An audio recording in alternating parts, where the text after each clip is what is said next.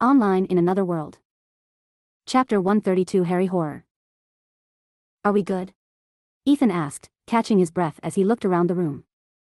It was an abandoned home, though it wasn't as in poor shape as the shop he'd been in prior. The furniture was in order, except for a dark wood table that had been toppled over. Joel scratched his head, air, for the minute, yes, but, there's a reason I wasn't inside of a building when we met. What are you talking about? He asked. Stuff can get kind of weird when you're inside of someplace for too long, Joel told him. Quit being vague already, Ethan said, narrowing his gaze. Before Joel could open his mouth to further clarify, both of the young men jumped up as a creak echoed throughout the old home. What was that? Ethan muttered. Joel gulped, standing beside him. Air, why don't you go check? Me? You said I looked sickly, right? A healthy, strong fellow like yourself should do it, Ethan retorted nervously. They were both like frightened cats, listening to the creaks emit from the hallway devoid of any light, completely drenched in shadows. It wasn't enough that the interior of the home was absent of illumination already, but the wailing of the man-faced clouds up above, muffled but still audible, never left him at ease. Together? Joel looked at him, wide-eyed. Yeah, sounds good, he nodded in agreement. Though they opted to quietly move together to check the source of the ominous creaking on the other side of the home, he found himself leading the way as Joel stayed directly behind him, shivering like a puppy.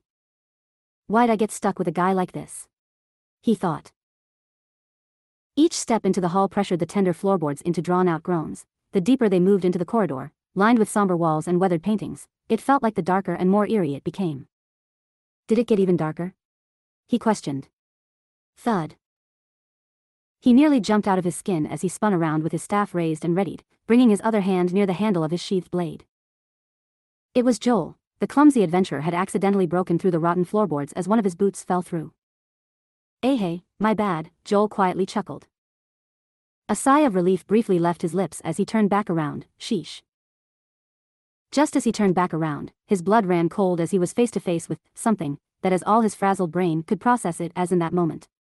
It had a face as pale as moonlight with sunken, abyssal eyes and a row of smiling teeth that were completely black, drenched in a liquid of that color. What are you standing like a statue for, Ethan? Joel asked, bringing his boot out of the hole and bringing his gaze up, Ethan. Hey, what the? Joel froze as well once seeing it. They were both like deer in headlights at the sight of the blood-chilling entity that stood at the end of the lightless hall. It was hunched over with a body wrapped in an all-black cloth that blended with its floating, jet-black hair that seemed to spread in every direction, stringy and flowing like threads of the abyss. The face it held was hardly human, like a mask attached to a bundle of malevolent energy. Gah, move. Just as he was about to raise his catalyst to invoke magic, Ethan was suddenly tackled as Joel yelled out, bringing him into the room to the side of the hall as something had struck in the place he just stood. Huh. Ethan looked up, having fallen to the floor in the next room. The stringy, abyssal hair the entity possessed was sharpened and honed like a spear, having jetted through the hall in an attempt to skewer the two men. Joel picked himself up to his feet, scrambling over and slamming the door shut. Help me seal this thing. All right. Ethan said, getting up as well. Invoking his magecraft, he summoned the element of stone to reinforce the door, blocking off the edges and sealing it shut tightly. After the entrance to the room was firmly shut, the two didn't so much as let out a breath of relief as they carefully watched the door. Seriously, what the hell is wrong with this city? He said under his breath. Joel unsheathed his sword, holding it forward as he gulped. I told you, that the dread period, is bad news, you can't relax for a minute. As if cementing those words, a black, stringy material began to slip through the small gaps in the wooden wall. It was the hair of the ghastly figure from the corridor. It slithered in, stretching out and gripping the material, beginning to tear open the wall as the seemingly endless hair took over the wall. Shit! Joel said. Stand back. I'm going to blast it with some fire. Ethan stepped forward. There was no hesitance from the silver-haired, verdant adventurer, who stepped back and let the magic-wielding self-proclaimed adventurer take the initiative. Perhaps it wasn't the best idea to use fire magic in the confinements of the house, let alone the enclosed room, but driven by fear and desperation, it was the foremost plan of action in his mind. Burn. He thought. Invoking the chaotic element, he spurred a spray of flames that launched against the grotesque, hair-covered wall, which slithered and vibrated as if every strand was alive. Hot, hot, hot. Joel said, flinching. The sizzling sound of fabric being burnt whistled throughout the room following the end of the release of fire. Phew. He breathed out. Did ya get it? Joel asked, gulping as he looked forward anxiously.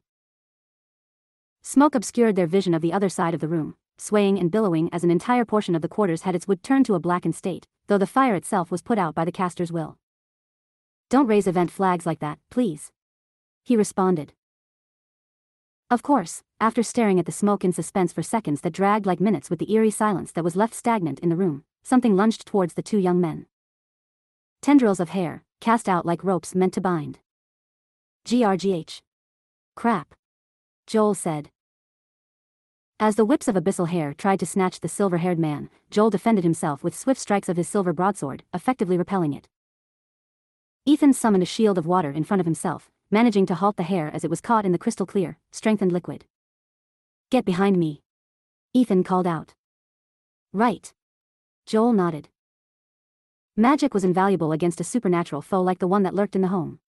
As the shield of water, wrapping around the two, successfully safeguarded them from the ghastly tufts, the source of it lumbered in. The pitch-black, white-faced entity with onyx teeth and sunken eyes entered, its mere presence began consuming the room in its deathly hair. It's here. I can see that. Ethan responded. All semblance of light, whatever little was left, was snuffed out like the soft flame of a candle with the presence of the tall, hunched-over entity as its mouth began to part. Black liquid poured from its maw, revealing something coming out from the depths of its being. Hands.